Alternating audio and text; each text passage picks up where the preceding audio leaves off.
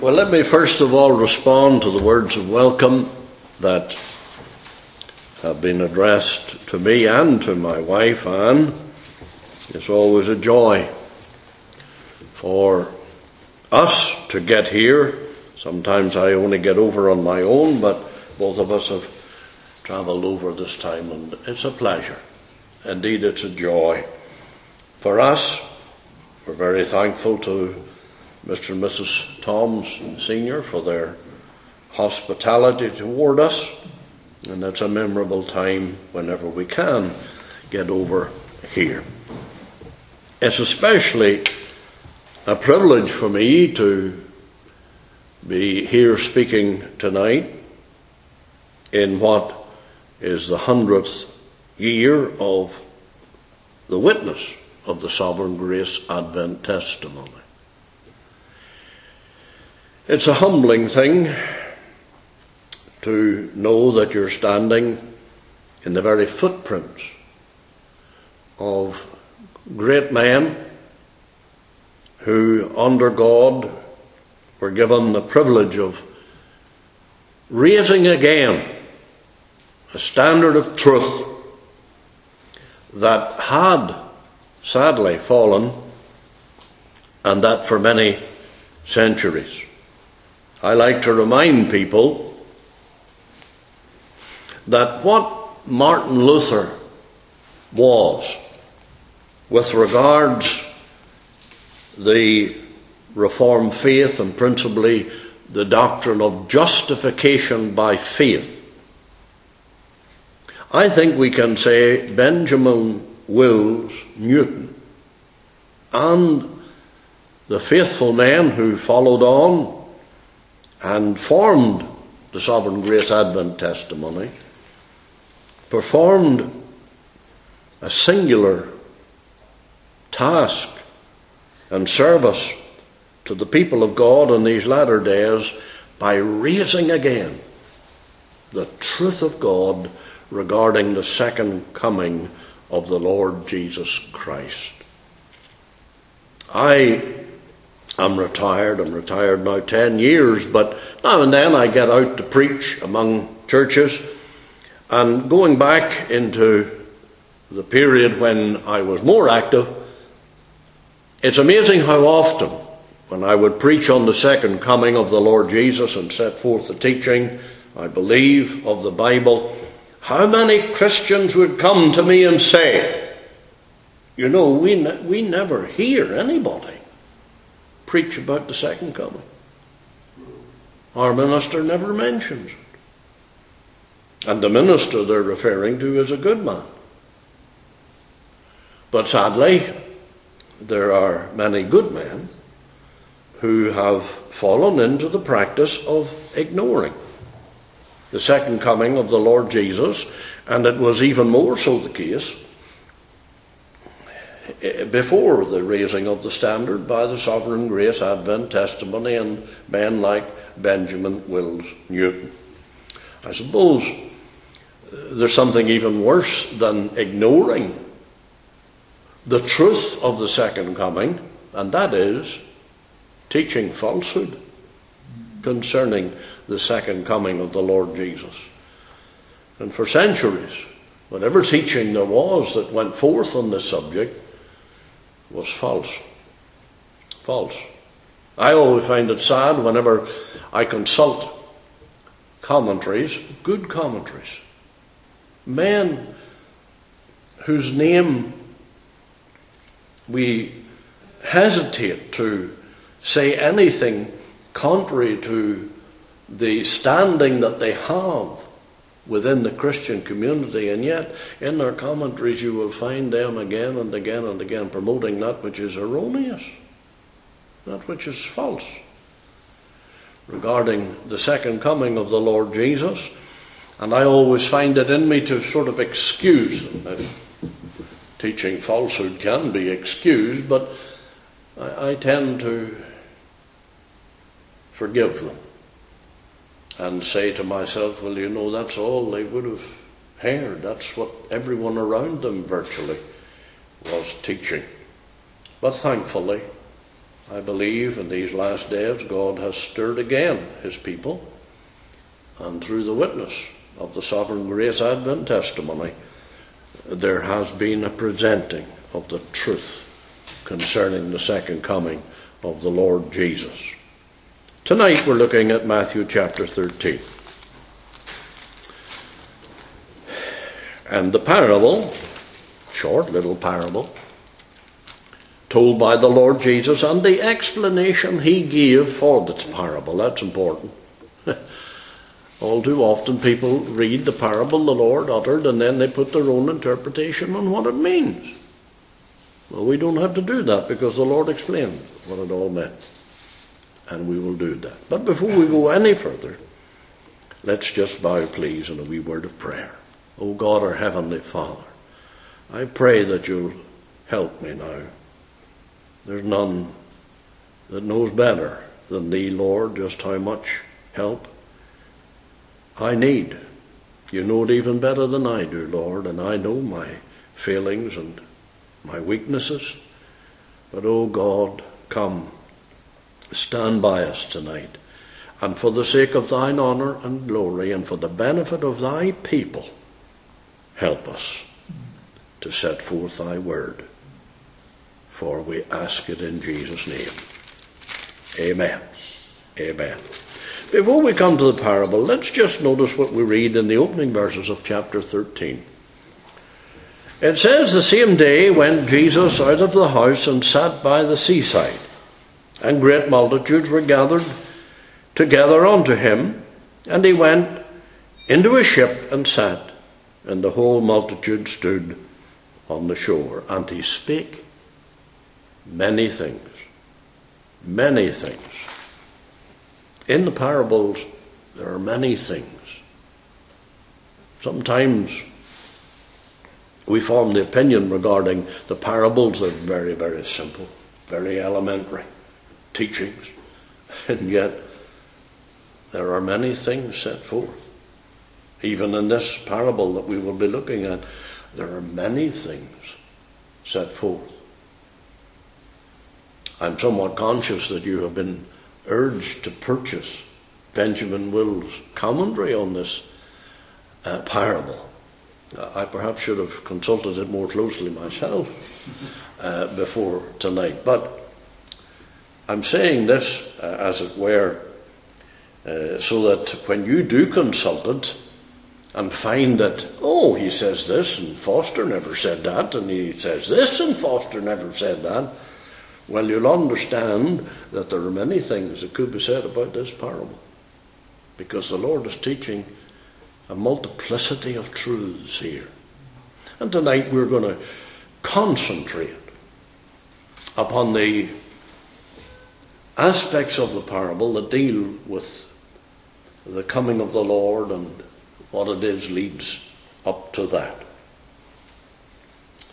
It'd be very nice if you came to uh, Mr. Wills Newton's commentary and said, you know, he never said, and Foster said that. That would be nice. Whether that happens or, or not, I don't know, for I've, I'm afraid, long forgotten what it is that Mr. Benjamin Wills Newton said in that particular commentary. However, let's just look then at this parable and consider what it is the Saviour has to say. I think you know that there is always a need for us to seek the Lord when studying His Word for a right understanding of what it is He says. Every day we misunderstand what people say to us, and sometimes there are serious consequences as a result, but none so serious as when we misunderstand what it is God says. That's inexcusable on our part. For though, as Isaiah says, his thoughts are not our thoughts and his ways are not our ways, nevertheless, the Lord stands ever so ready to help us and teach us.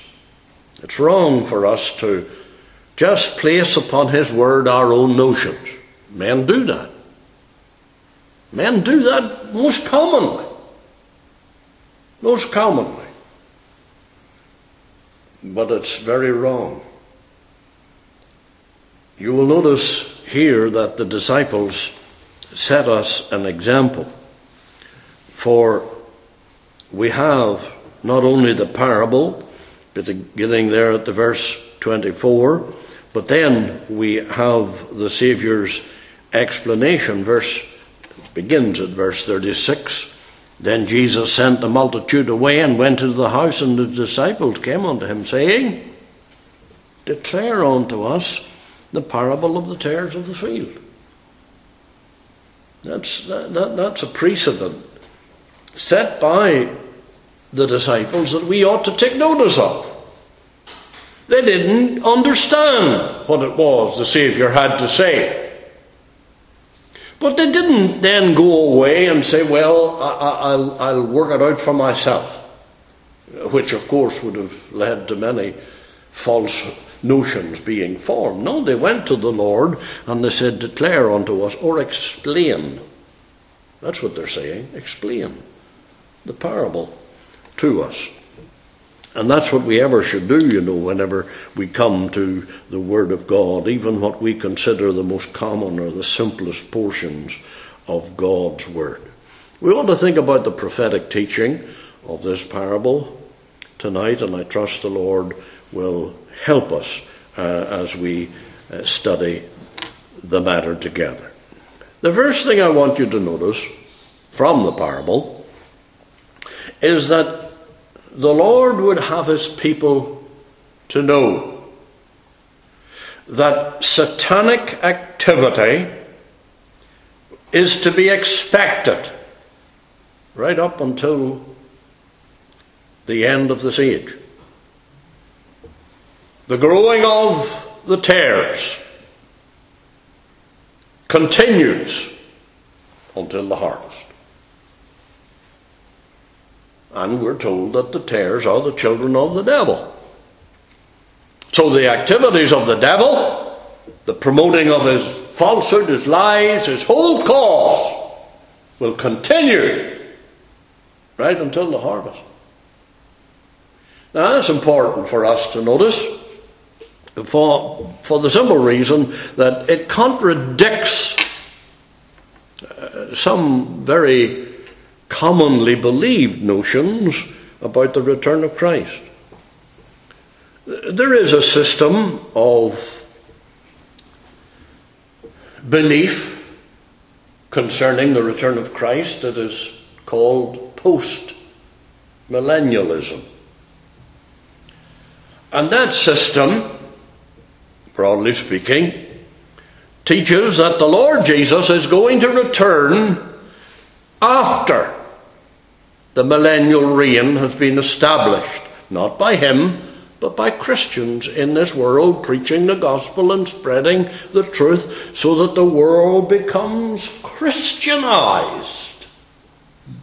And for a lengthy period, they don't take literally the words in Revelation 20, where we are told it will be for a thousand years, not once, twice, three, four, five times, but six times we're told a thousand years.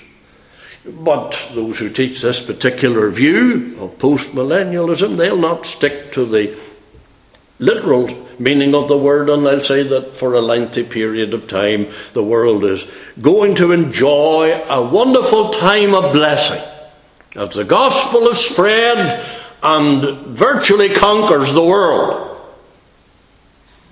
But that's not what the Saviour says. He says that right up to the end, the tares are there and flourishing. Flourishing.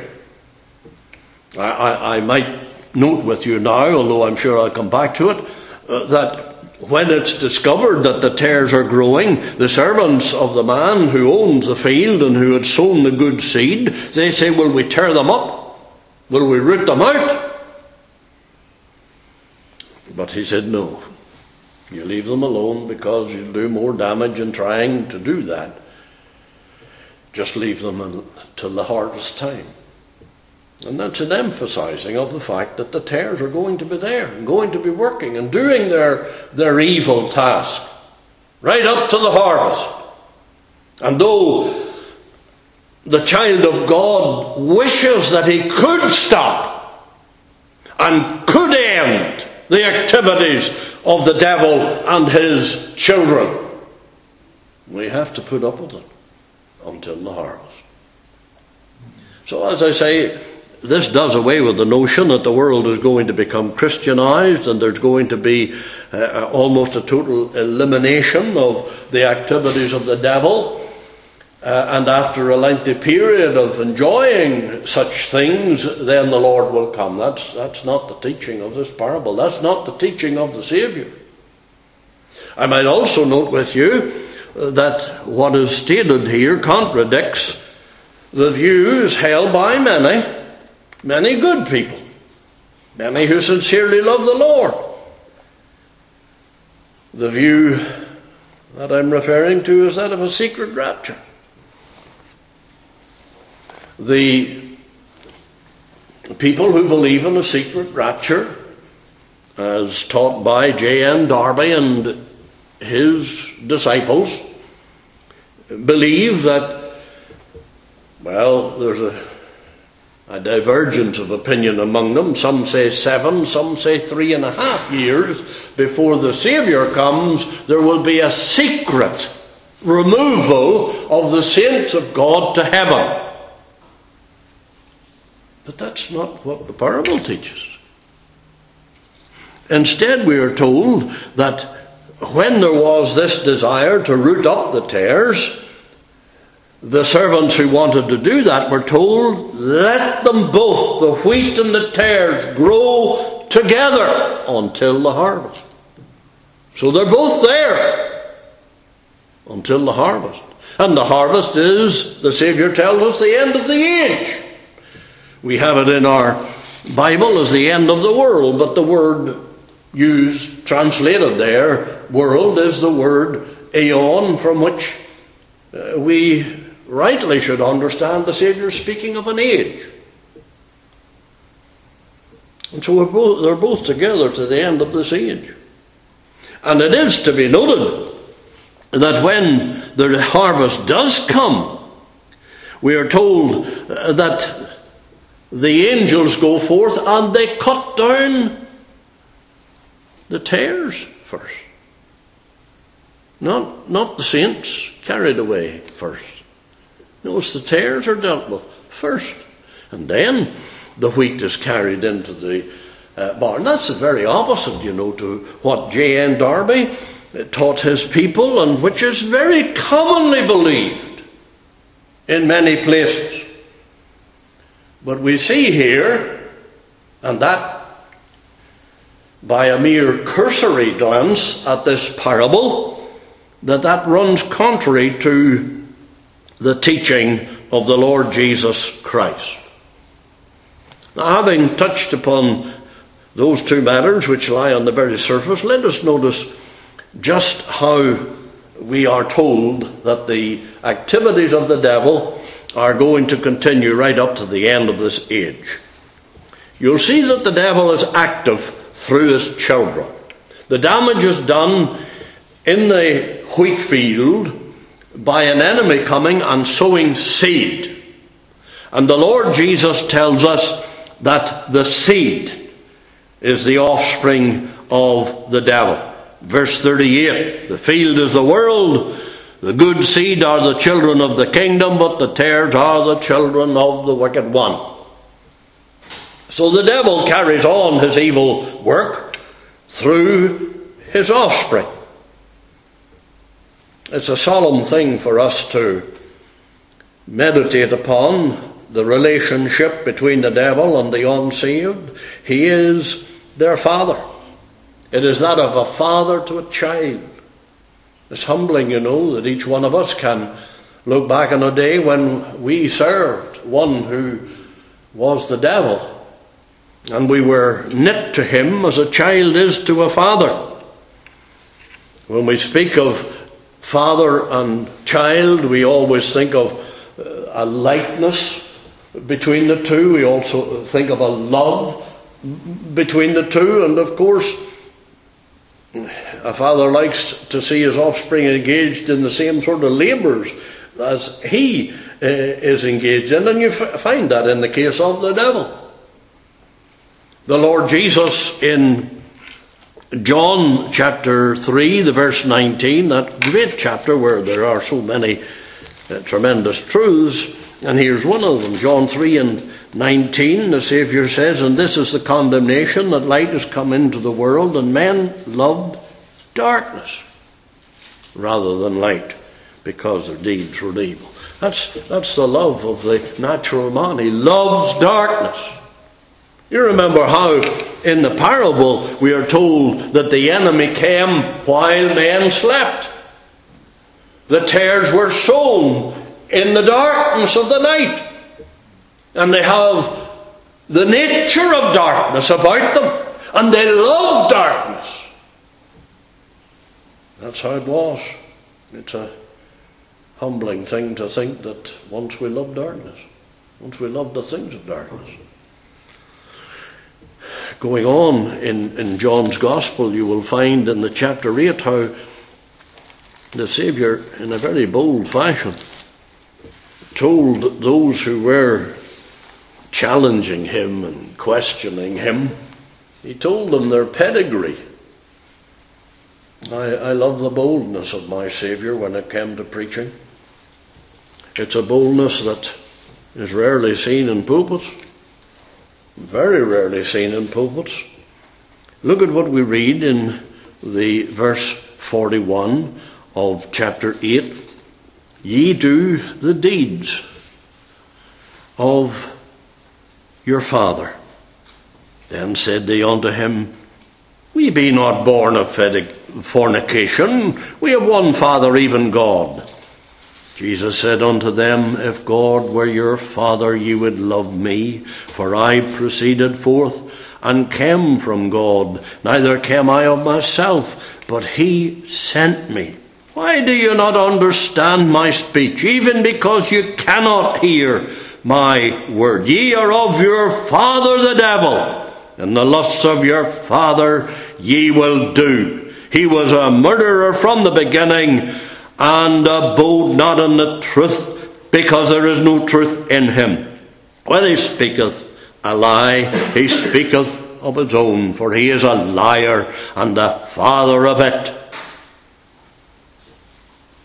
That was putting the truth very plainly. We need, of course, today such plain preaching. Men need to be told the, the state of their heart and of their their, their mind and soul. They need to be told of their lost condition. It's a wearying thing that the average uh, sermon in pulpits today is one in which the sinner is applauded.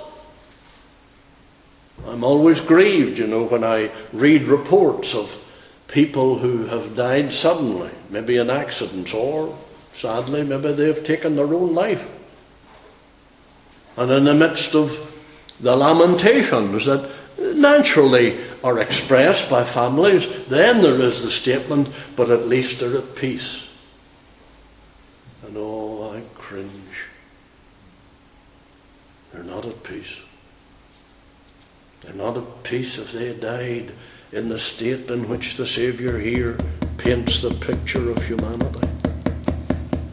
If they died as children of the devil, and there is only one place that they can go to. The devil is active in this age through his children. And you'll notice that his children are everywhere. The field is the world. And everywhere you find the children of the devil. Everywhere you find the gospel, you will find the children of the devil at work. Indeed, I suppose everywhere someone wants to plant the gospel truth, they will find the, area already occupied by the tares, by the children of the wicked one. That's why the world is as it is.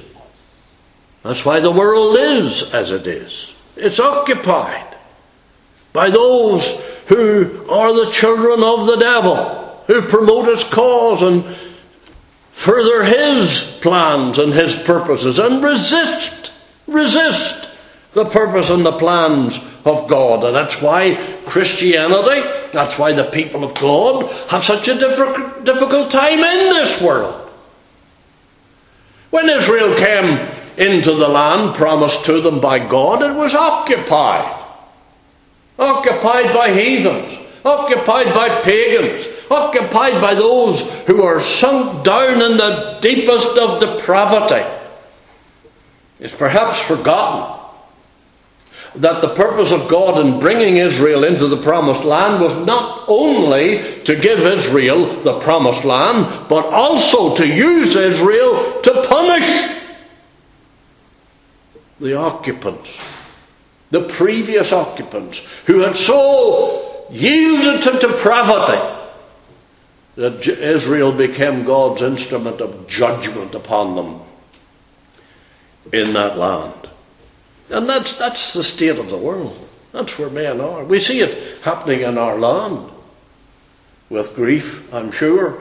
We see the lapsing down into a darkness. We see, as it were, the weeds taking over where once the flowers of grace and beauty flourished. Oh, everywhere in the world, the children of the devil are to be found. And we have to note, the Saviour tells us here, that at first, the children of the devil, in order to promote their cause, bear some resemblance to God's people. The enemy came at night and he sowed the seed. And we read in verse 26 But when the blade was sprung up and brought forth fruit, then appeared the tares also. They didn't appear until a certain degree of growth had taken place. It was only then it became evident that there was amongst the wheat an alien growth, that which wasn't wheat. And it pleases the devil to advance his cause by seeking to counterfeit the people of God. Uh, we have many examples of that in, in, in Scripture. But what harm has been done by those who look like Christians but are not Christians? who are received as Christians and heeded and listened to and followed as Christians, but they're not Christians.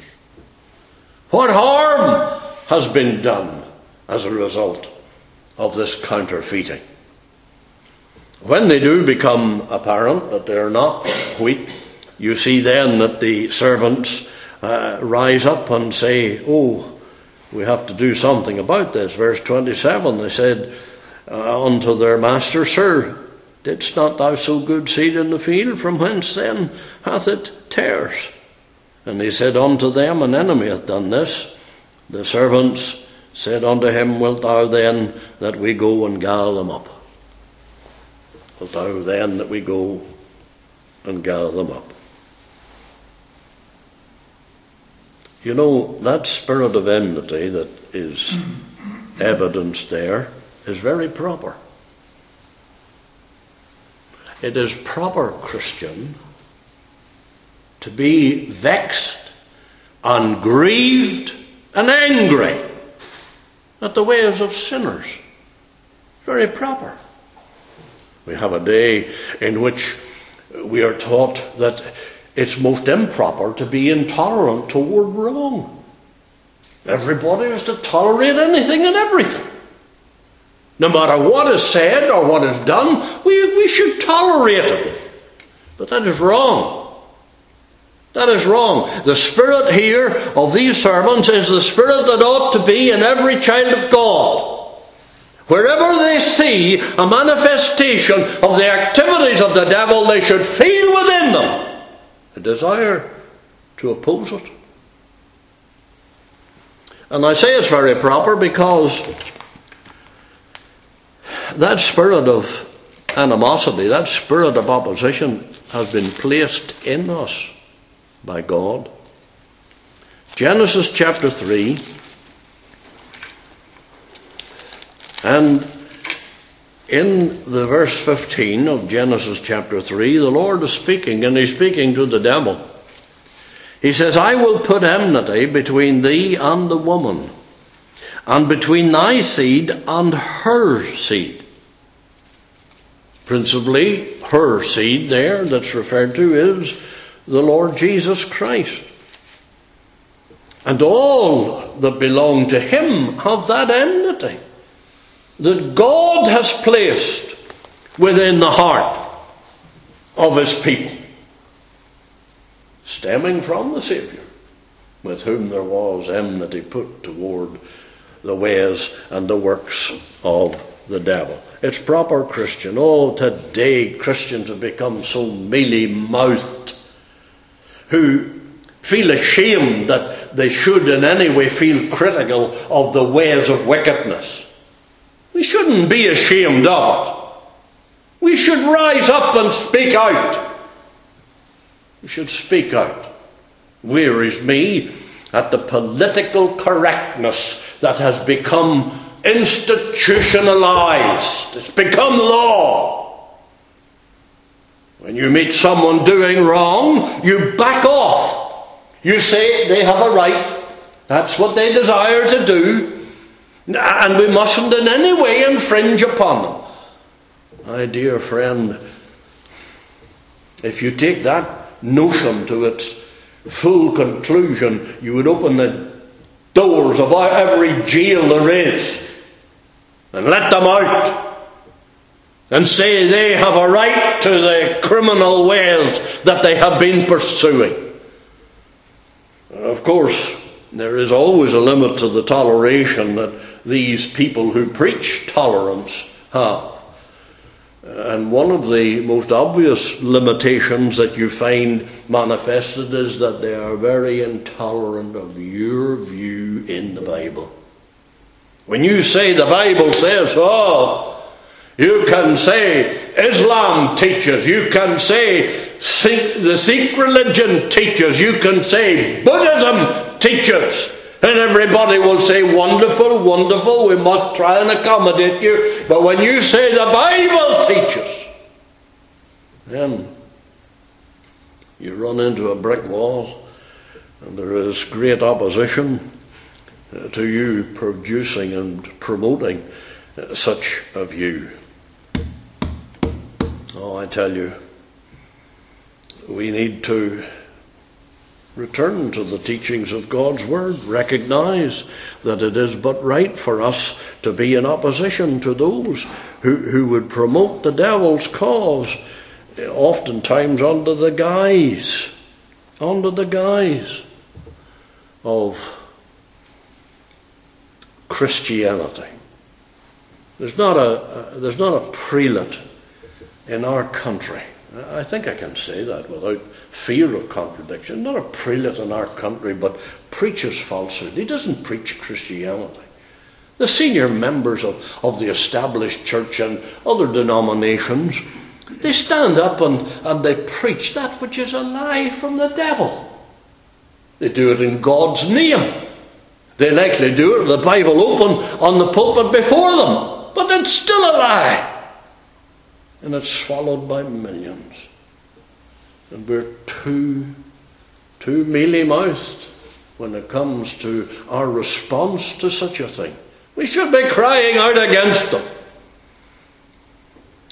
As a Presbyterian, you know, I like the story of the wee lady in Edinburgh when it was a, attempted to read what was nothing less really than uh, the Romish Mass being introduced to Scottish Presbyterianism, And Jenny Geddes got up off her stool and took her stool and she fired at the head of the old bishop that was initiating this dreadful revolution. And she said to him in the strong Scottish brogue, You'll no say the Mass in my lug. And that started what we call, or initiated, I think I'm right in saying, uh, what we call the Second Reformation in Scotland. I tell you, we need more Jenny Geddeses. Though perhaps I should say that when we see here the master saying to the servants, No, you'll not pull them up. We are to resist, we are to oppose, but we're not to use violence.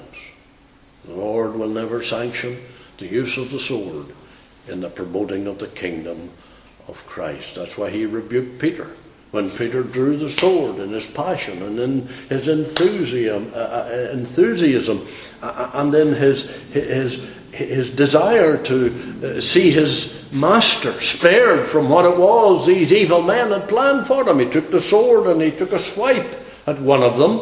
He cut off his ear. I have no doubt he meant to cut off more than his ear. But providentially, that's all he managed to do. But the Lord rebuked him, rebuked him publicly and then healed the wound. Because the Lord's cause is not promoted by the sword. We must resist by speaking out. We must resist with the sword of the Spirit, the Word of God. We must preach it fearlessly, no matter what the consequences are. Then, let me move quickly to a second point. As time passes, the tares lose all likeness they may have had to the wheat. It became evident that there was this alien growth. I'm not sure whether you're that familiar with what would take place in the wheat field when the seed is grown. But you can imagine, at the first, there would just have been the shooting up of green leaves. Both tares and wheat, they would produce very similar green shoots and they grow and they grow. But as they developed, they took on a different appearance. And soon it became apparent that there were tares here and that not all was wheat.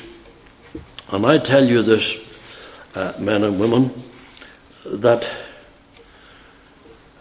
as, as the age progresses, remember in the parable, the age in which we live is set before us under the image of the sowing process, and then the growing process, and then the harvest process. There's an advancing through the age, a development of things through the age.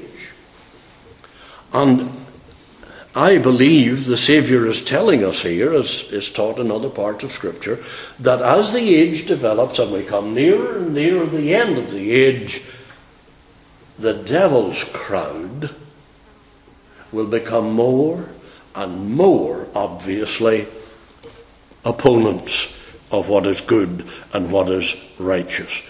Now, I mentioned postmillennialism, I mentioned the secret rapture views uh, promoted by the early brethren. Maybe I could say a word on amillennialism because it teaches that we are in the millennium now. We're in the millennium now. We believe that Revelation chapter 20 teaches us that when the Saviour comes, there will immediately begin a wonderful, wonderful time. A wonderful time. And that time is marked, Revelation chapter 20, by the binding of the devil. The binding of the devil. Then the saints of God, glorified, reign with the Saviour for a thousand years. Verse 3 of Revelation 20. Now, if we are to believe that at the present time we are living through that which is set forth here in Revelation chapter 20, then we are required to believe that the devil is not as active as he would like to be. But that's not the picture presented in the parable. The picture presented in the parable is of the tares growing and growing and growing and growing right up until the harvest time. They're not in any way hindered. They're not in any way put down or poisoned or rooted up, but they're growing and developing right up until the harvest time. So I would suggest to you that the teaching of amillennialism that sets forth the fact, as it would say is a fact, that uh, Satan is presently bound, the earth is not deceived by him, the saints are reigning with Christ is just not true. It's just not true. But rather, as the parable sets before us, the saints are forced to occupy the world alongside the tares. We're forced to put up with the ways, the words, the actions, the views, the intolerance, the wickedness of the tares. And far from the situation presented to us in Revelation 20 of victory, victory, we are not in that place of victory today. Eh, Amillennialism is not at all accurate, and those who promote it are wrong, very wrong. And they have no support in the Word of God at all to advance uh, what is a, a, a wicked lie. And I only wish that men would give serious thought to what it is they're advancing.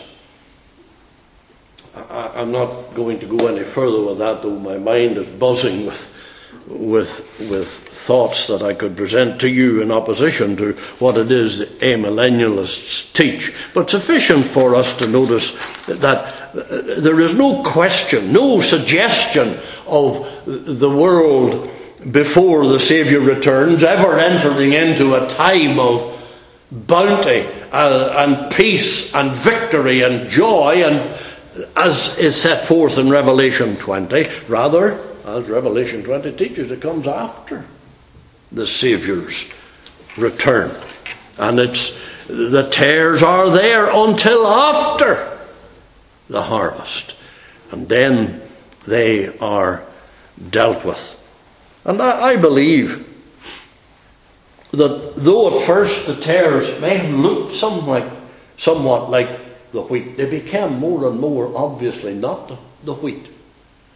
And that's what we're seeing today in the professing church of Jesus Christ.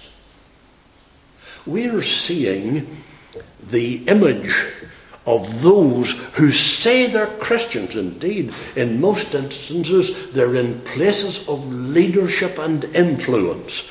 They say they're Christians, and yet they are more and more taking on a likeness to the devil and losing any resemblance that there may have been in former times between the offspring of the devil and the people of God. It's epitomized for us in the story of Judas. Always, you know, in the Bible, every doctrine has its illustration. Many, many varieties of illustration.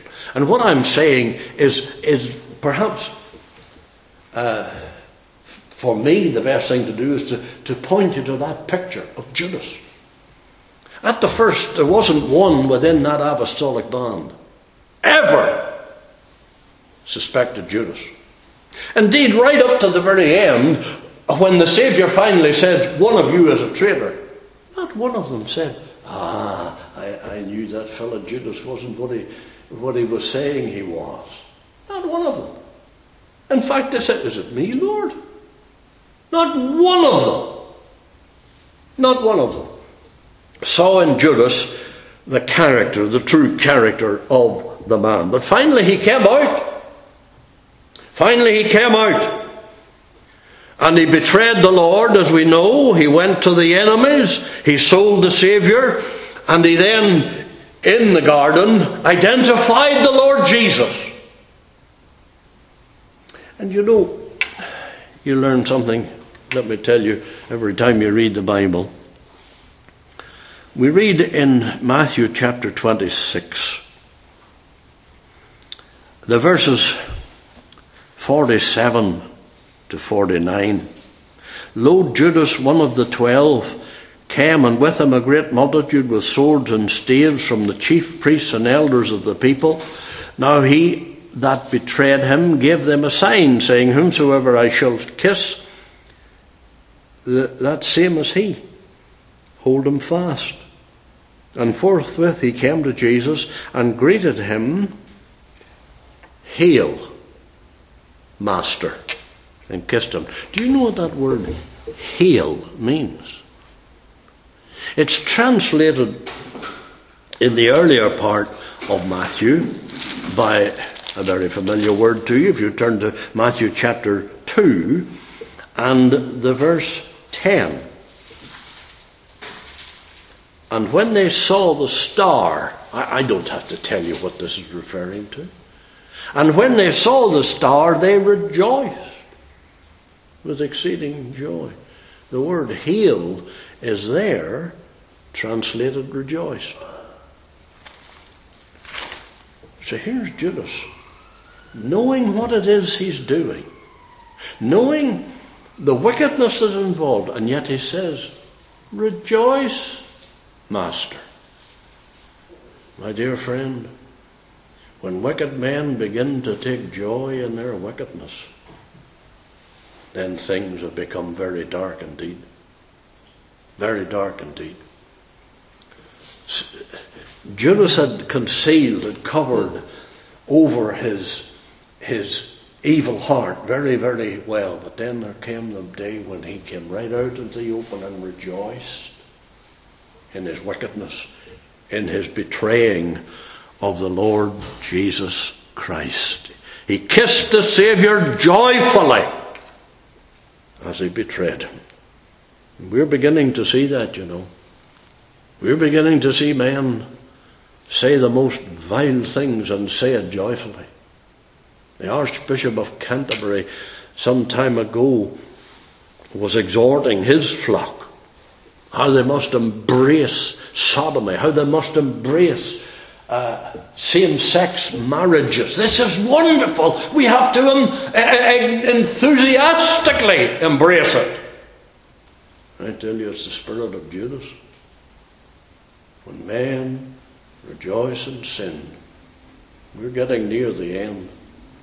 We're getting near the end. The tares are reaching their fullness when this begins to happen. Yes, the third point I want to press, and I've already uh, touched upon it, and that is as autumn approaches, the tares reach their fullness. This world is going to get worse and worse. That is the teaching of the Bible. That is one of the central doctrines of the sovereign grace Advent testimony and its witness. And all who hold to the teaching of the Bible, which we call futurism, the world is not going to get better. It's not going to become Christianized.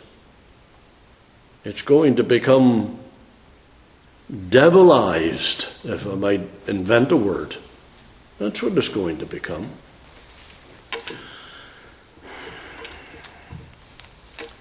Second Timothy chapter three verse one. How many times have you in a meeting been asked to turn to that verse? You know it well. This know also that in the last days perilous times shall come. That, that's where the world is heading. Perilous times. I would say that I probably would be right in saying that you have often said, things surely can't get any worse. And then you read the next day's newspaper. And they are getting worse every day. Every day they're getting worse. They're getting worse, and we're becoming blind to it. We're getting so used to it. We don't notice the, the murder of children, the abusing of children, the abusing of elderly people. For the most trivial of causes. And we see it almost going on without any real success by the forces of law and order against such. Crime is rampant on the streets of London, as, as you well know, because perilous times are coming. It's interesting that that word perilous only appears two times in the Bible. Here, in 2 Timothy chapter 3 and the verse 1, and then in Matthew chapter 8 and the verse 28. Again, it's a familiar portion. The Saviour has gone across the lake of Galilee to the land of Gadara. And when he was come to the other side into the country of the Gergesenes, there met him two possessed with devils, coming out of the tombs, exceeding fierce, so that no man might pass by that way.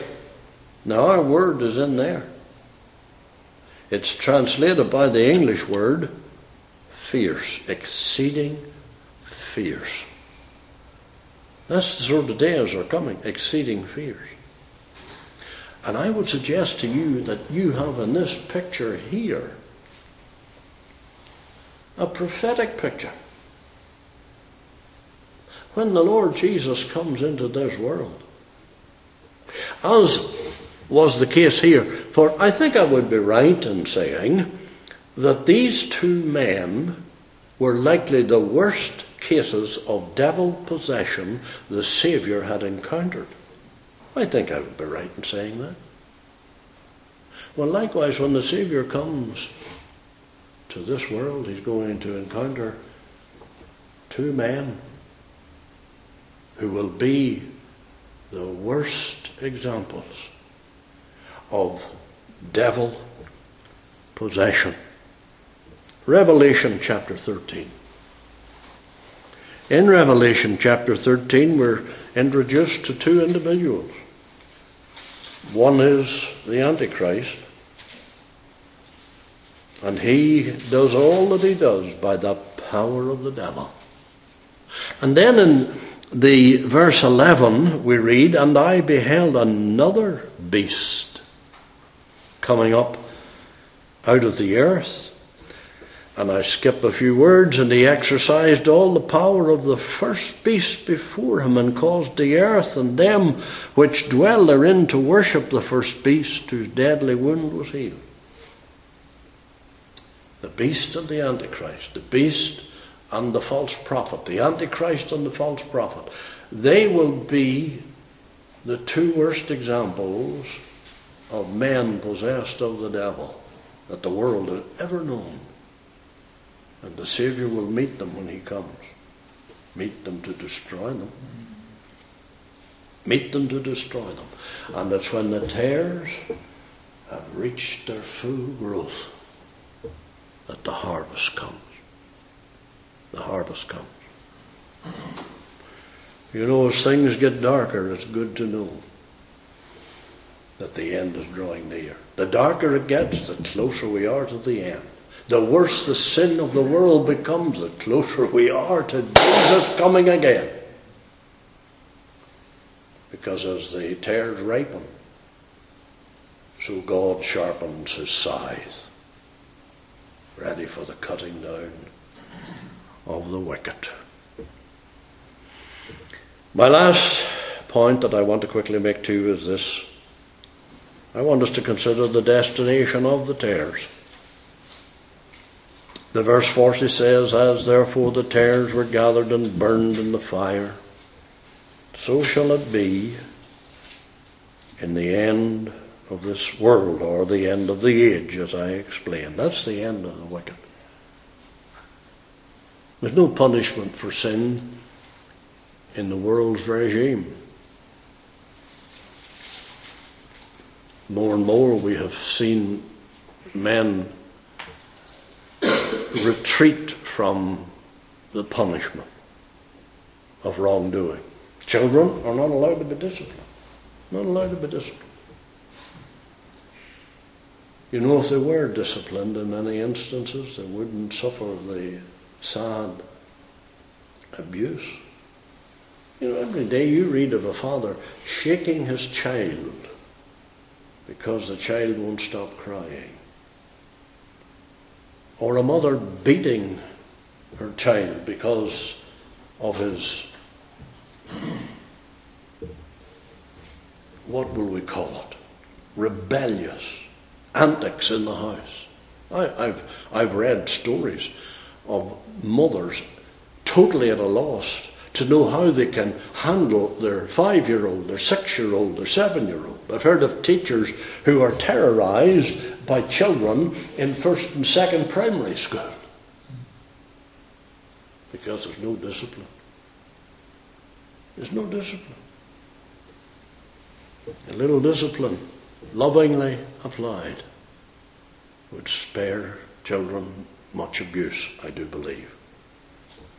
And society would benefit from proper disciplining of wrong and wickedness. It would. We'll not go into that, but suffice for me to point to you this fact that God believes in discipline. And God believes in punishing wrong. And God's punishment is most terrible. He is going to burn. Burn the tares. And quite literally, uh, that's the end of wicked men, the eternal fires of God's judgment. We, we, we say that although we are at a loss to truly comprehend what that means. The last verse of Revelation chapter 20 says, And whosoever was not writ- found written in the book of life was cast into the lake of fire.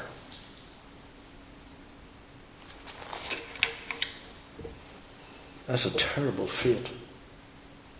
That's a terrible fate. And because, as we look at what God teaches us here regarding what awaits poor sinners,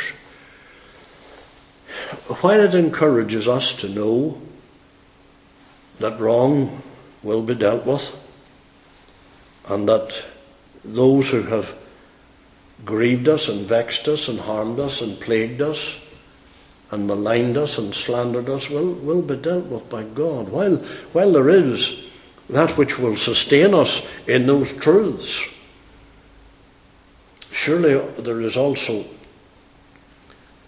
here that which will stir our heart to feel for the sinner.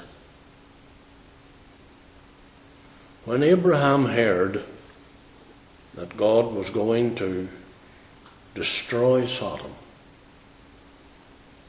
he took to praying.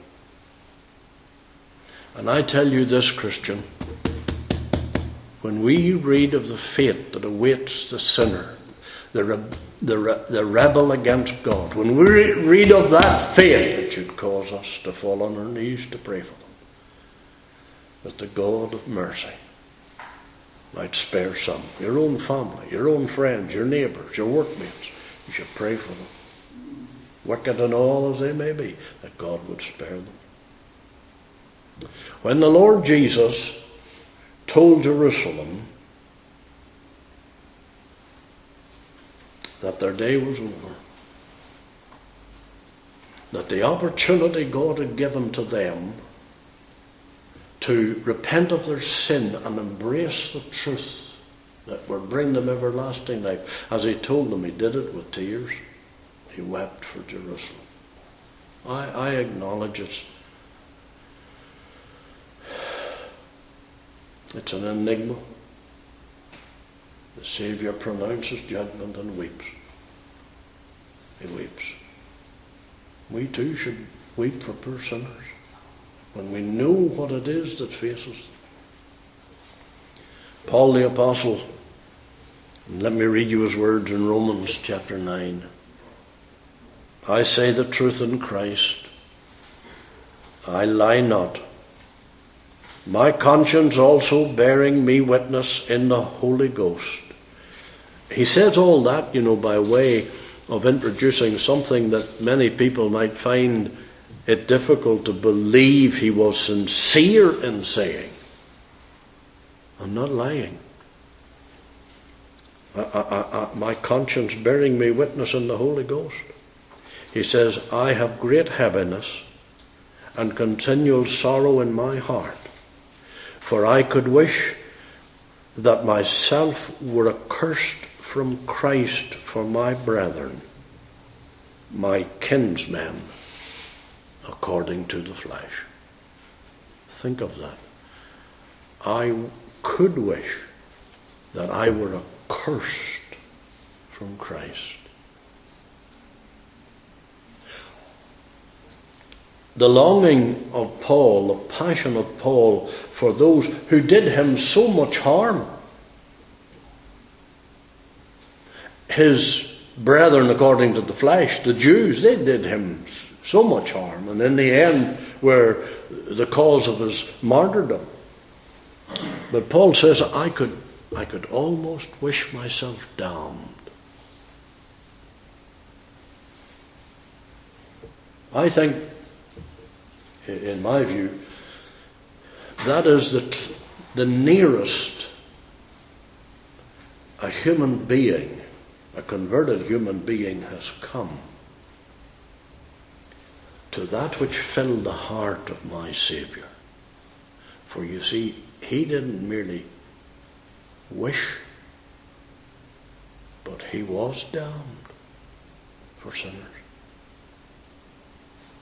That's what happened at the cross. The wrath of God that was my due upon the Lamb was led, and by the shedding of his blood, for me, the price he paid. He bore my damnation. And Paul, this great, great man, is saying, I, I, I could almost do the same. I don't think a human being could actually do the same. But Paul expresses the nearest thing to that which the Lord Jesus put into action. I tell you, our knowledge concerning how it all is going to end for the wicked should encourage us, yes. Thankfully, we will one day know the victory, but also it should make us feel passionately, prayerfully, lovingly, and tenderly for the poor sinner and warn them of wrath to come. Wrath to come. Do you do it? Have you members of your family that you've never yet spoken to concerning wrath to come? Members of your family that tomorrow could be an eternity. And that without you having ever said, there's danger ahead. Let's learn from this parable that truth, if nothing else. May the Lord bless His word, poor and all as the preaching has been.